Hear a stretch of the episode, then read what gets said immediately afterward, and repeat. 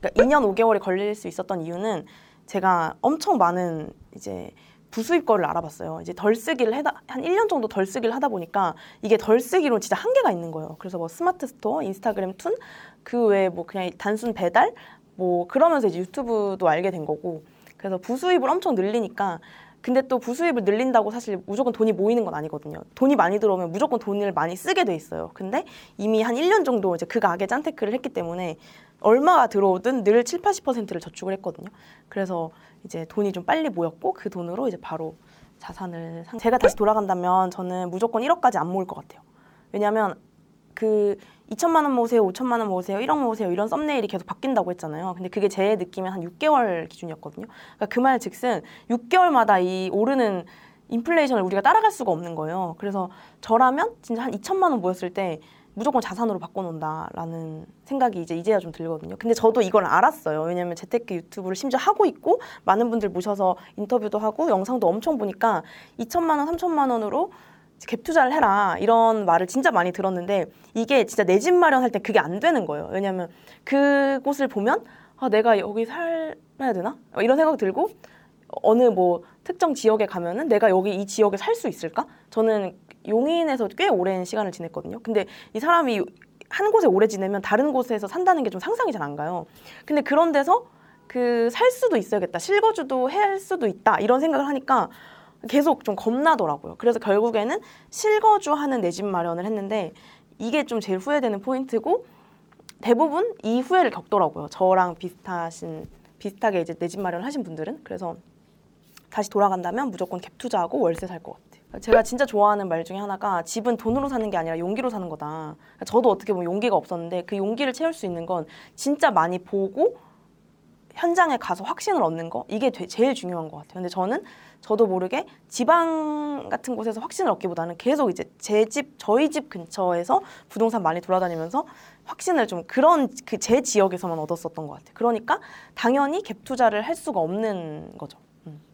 저라면 1,000만 원은 무조건 일단 1,000만 원이 있으면 일단 2,000에서 3,000까지 무조건 만들 것 같고요. 그리고 2,000에서 3,000까지 만들고 그 다음에 그 만드는 과정에서 절대 모으고 해야지가 아니라 과정에서 엄청 많이 돌아다닐 것 같아요. 그러니까 엄청 많이 돌아다니는데 이게 단순히 그냥 뭐 지방 갔다 오고 이게 끝이 아니라 저는 오르는 집이 있다고 생각하거든요. 다 오르는 게 아니라 무조건 오르는 집이 있는데 그 집이 왜 오르는지를 좀 공부를 하고 이제 그 지역에서 너무 많은 곳을 돌아다니기보다는 딱 한 3-4군데 정해서 이제 매주 가본다든지 이런 식으로 해서 내 금액에서 될 만한 곳만 다닐 것 같아요. 그러니까 저는 근데 내가 살고 싶은 곳 위주로 간 거예요. 그럼 당연히 돈이 안 되거든요. 그래서 일단 내 돈으로 할 수 있는 곳만 계속 돌아다닌다. 한 3-4군데 뽑아가지고. 그리고 그러니까 그 외의 것들은 보지 않는다. 예를 들면은 뭐 하락론 유튜브를 본다던가 이러면은 결국에는 시간만 지체되는 거라고 저는 생각하거든요. 제가 그랬기 때문에.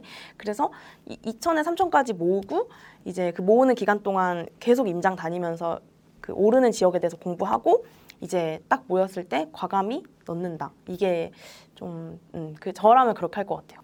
임장 많이 다닌 거? 임장 많이 다녀야 결국 확신이 생기고 확신이 용기로 바뀌는 걸 경험을 했거든요. 그래서 진짜 예를 들면은 와, 난 저 집에는 절대 안 살아야지. 그러니까 그리고 특히 공부하다 보면은 아, 이런 집은 피하세요라는 어떤 예시를 진짜 많이 보게 되는데 진짜 돈이 없으면은 그런 집을 결국 사야 되는 순간들이 와요. 근데 만약에 제가 임장 없이 그런 말만 듣고 아, 뭐야, 그런 건 안 사. 뭐 예를 들어서 썩빌이라고 하는데 막 썩은 빌라 이렇게 표현하잖아요. 그런 뭐 어느 지역의 썩빌은 사지 마라. 뭐 이렇게 이런 영상만 보고 직접 가보지 않았으면은 절대 살 수 없었을 텐데 사실상 그 지역 분위기가 전 있다고 생각하거든요. 예를 들어서 재개발 분위기가 있다든지 이러면은 그 지역 부동산 한 5군데만 돌아도 느낌이 와요. 아, 여기는 뭔가 될 것 같다. 그런 걸 그렇다고 또 한 번에 하는 건 아니지만 그런 걸 여러 군데 다니다 보면은 점점 이게 생기거든요. 같은 금액에 어디를 넣을 것인가. 그래서 정말 많이 돌아다녀 본 게 저는 내 집 마련의 가장 큰 핵심이었다고 생각하고 목표 금액 제가 원래 있었거든요. 근데 제가 어제 저희 대표님 만났잖아요. 경제적 자유라는 것은 무슨 이렇게 계산해서 이렇게 되는 게 아니라 느낌이 확 온대요. 아, 내가 지금 경제적 자유를 잃었구나. 그래서 그게 너무 간지나는 거예요. 그래서 저도 그렇게 목표를 설정했습니다. 내가 약간 이렇게 아주 단전으로부터 올라오는 경제적 자유구나라는 깨달음이 올 때까지가 제 목표가 됐어요.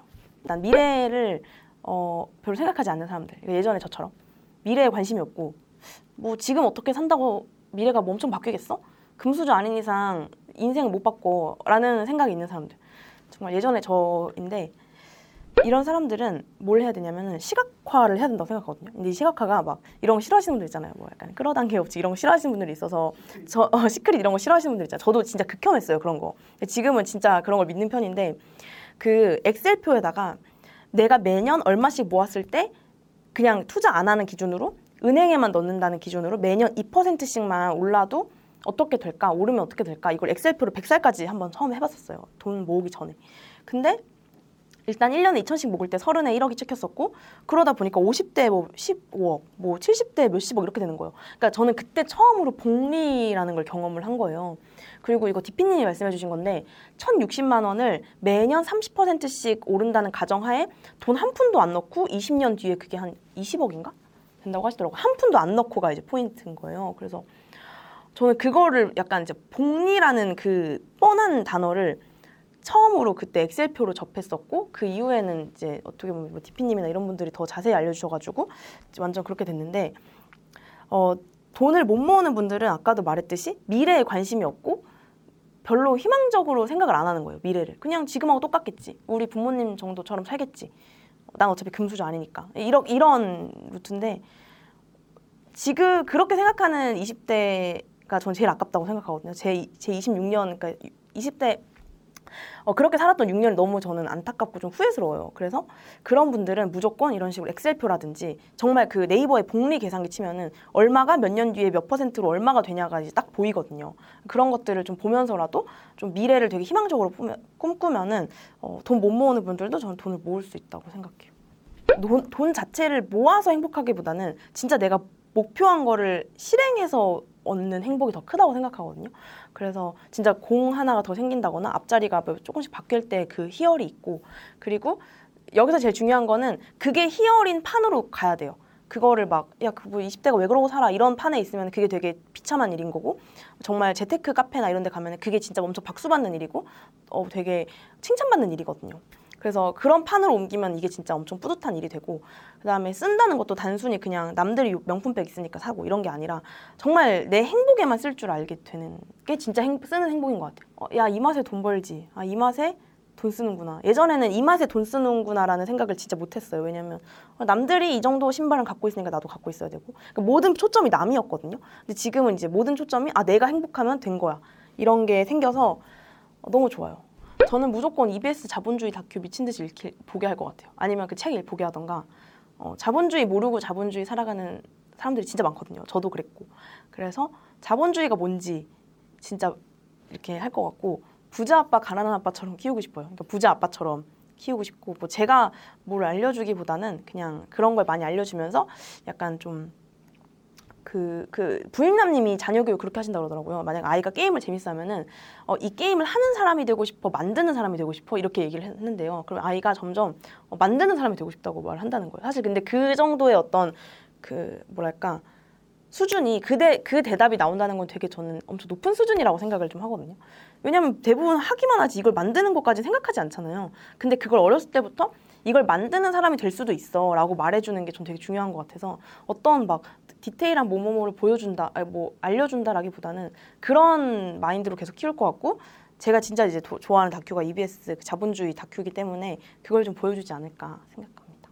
신사임당 채널 구독자분들이 아무래도 진짜 뭔가를 해보려고, 진짜 좀 지금과 다른 삶을 살아보려고 구독한 분들이 좀 많다고 생각하거든요. 그래서 제가 해보니까, 제가 뭐 뭔가 대단하게 이룬 건 아니지만 계속 하루하루 이렇게 살다 보니까 제일 중요한 거는 뭔가를 하려고 하는 것보다 뭘 안 하는 게 더 중요한 것 같아요. 그래서 지금 그 나의 에너지를 방해하는 것들, 그런 것들은 철저히 끊어내셨으면 좋겠다. 그러니까 유튜브를 보더라도 내가 부동산 살 거야, 그러면 사는 거에 도움되는 것만 보시고, 안 사는 거에 도움되는 건 아예 끊으시고, 자기 개발하기로 했으면 그냥 그것만 보시고, 그 외의 것들은 과감히 끊어내는 용기가 좀 필요한 것 같아요.